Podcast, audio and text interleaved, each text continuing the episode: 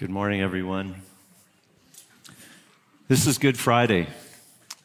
It is a remembrance, not of a fairy tale or fictitious story, but an actual moment in history, a Friday, the day in the week of the calendar.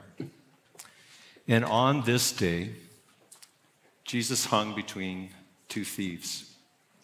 He had already been beaten and whipped, his body probably beyond recognition as they tore into his flesh. Then he was taken to a hill called Golgotha, where they drove spikes into his hands and feet to attach him to a cross. And so Jesus hung, naked and bloodied. And as they said, "Cursed is anyone who hangs on a tree." And this is Good Friday? How can something so dark be called good? Jesus had told his disciples that he was going to die, and he told them he was going to die in this manner, at crucifixion. But it did not compute for them. And so when the time came and the Roman soldiers came to take him, they scattered, and the most outspoken of them, Peter, denied Jesus, not once, but 3 times. This was a great deconstruction. Their vision of what it meant to follow Jesus, the disciples' perspective of what is Christian, was being dismantled. Their idea was of rule and domination. Not this. And ironically, in the days leading up to Jesus' crucifixion, the disciples were jockeying for position, talking amongst themselves, who was the greatest? While their master was setting his face like flint to go to Jerusalem to lay his life down, they were jockeying to exalt theirs. And now it had all unraveled, or so it seemed. In Isaiah chapter 55, God speaks to his prophet and says, "For as high as the heavens are above the earth, so are my ways higher than your ways, and my thoughts than your thoughts." It's difficult for me to be too hard on the disciples, especially when I see sometimes my own reaction to those moments of difficulty and trial and uncertainty and darkness when you don't know what God is doing and it's difficult to trust. It's not only others that struggle and have their blind spots to what God is doing. And so often, it's later that we see the wonder and the magnificence, the otherworldness of God's wisdom and working. We heard some scriptures read to us this morning, and those were penned by the followers of Jesus in the aftermath. Later, they got it. Oh, that's what God was doing on the cross. See, in the moment, in the critical moment, it seemed like a catastrophic loss, but the unseen reality was eternal victory. And this is something for us to get for our lives today, something that Good Friday would not want us to miss. When it looks the darkest, sometimes God is doing his greatest work. In Philippians chapter 2, it outlines to us the wonder of God becoming man in the person of Jesus Christ and how he didn't grasp for power, but he laid aside his power to become one of us and to take on the form of a servant and be obedient to his Father. Even as he struggled in the Garden of Gethsemane, giving up his will for the Father's will to go to the cross.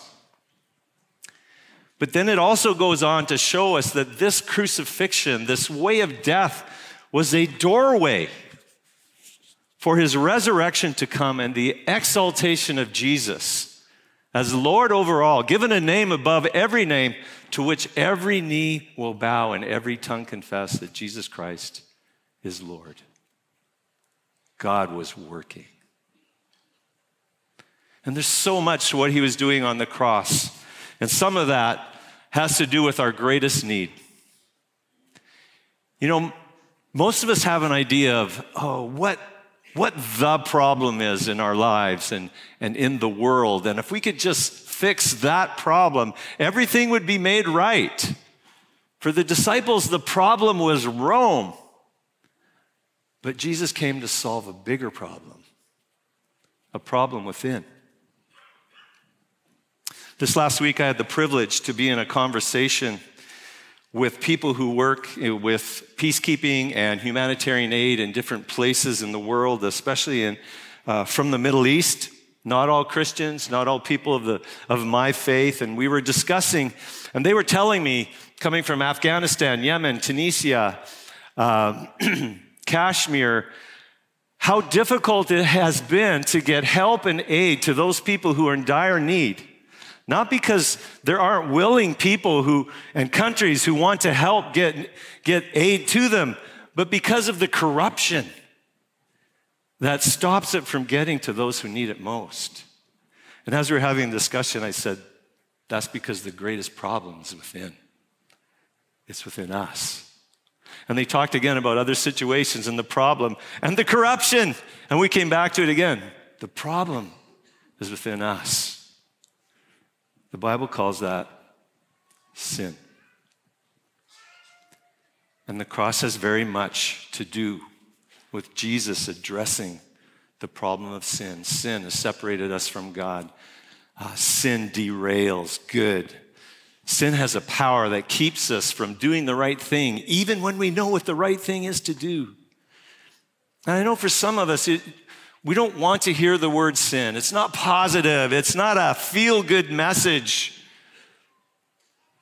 But from Scripture's perspective, the cross only makes sense when it's the problem that Jesus came to solve. We heard read to us this morning the last verse, 2 Corinthians chapter 5, verse 21. For our sake, God, he made him who knew no sin, Jesus, to be made sin for us, that we might become the righteousness of God. The physical brutality of the crucifixion and what Jesus endured on the cross is a window into the greater agony, the spiritual reality, the horrific reality of the one who is holy, him who knew no sin, becoming sin for us, taking upon himself our sin so that the problem could be dealt with. And we, as undeserving as we are, might become the righteousness of God. That is, that we could be made right with God, and that God would see us through his son Jesus as being all right, as even in Christ's perfectness, that is attributed to us. And just like the problem of sin is beyond our comprehension, so the solution that God brought is far beyond our thinking and our mindset. The extent, the gravity of what God has done for us on the cross through Jesus Christ to make us made right with him, to free us from sin's guilt and shame and punishment, to free us from the power of sin, and one day for us to be free from the very presence of sin.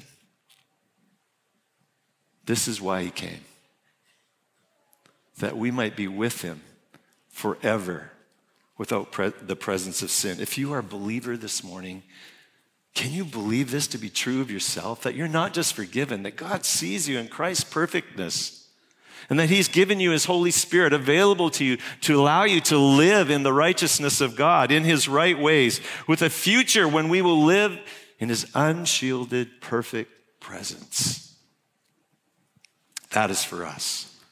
Because of the cross, it is nothing less. In that light, this is Good Friday. This is truly good. For the followers of Jesus in the aftermath, the place of greatest doubt becomes the place of greatest confidence. because it was for love that God did this. All for love. Paul writes in Romans 8, when we consider this, can anything separate us from God's love? Nothing can separate us from God's love. Nothing. Fill in the blank for yourself. Whatever it is, that's your challenge, that's your difficulty, that's your uncertainty, where your doubt lies. Place it there. Nothing can separate us from the love of God communicated to us through his son, Jesus Christ, when he gave his life for us on the cross. This morning, we are going to respond to what God has done for us by sharing in Christ's communion. And as what God was doing at Easter has multiple layers to it, so our response in doing this should be so. I want to recommend to us three things as we take communion this morning. First of all, to give thanks. As you think about all that God has done for us in Christ Jesus, let your heart soar with gratitude for what he's done for us, the freedom that he's purchased for us, the future that he has bought for us. Let there be thanksgiving. Secondly, receive. Jesus is the God who bleeds for us. If he went to all this trouble on the cross for our forgiveness of sins, don't let yourself wallow in guilt and failure, things from the past. Receive his forgiveness. And just as his body was broken, know that it was broken for you. Receive his wholeness. Some of you today, I would just love it if you would receive healing, actual physical healing, as we participate in communion today. That by his stripes you are healed would become your possession this morning. Receive from God today his wholeness, and finally surrender. In communion, we remember how Jesus laid down his life for us, how he gave up his will and surrendered to the Father in order to be obedient and go to the cross. As we reflect on that, we become part of the story as we participate in the bread, which represents Christ's body broken for us, as we drink the cup, which represents his blood shed for us. We enter into that, and as Jesus surrendered to the Father, so we surrender to him.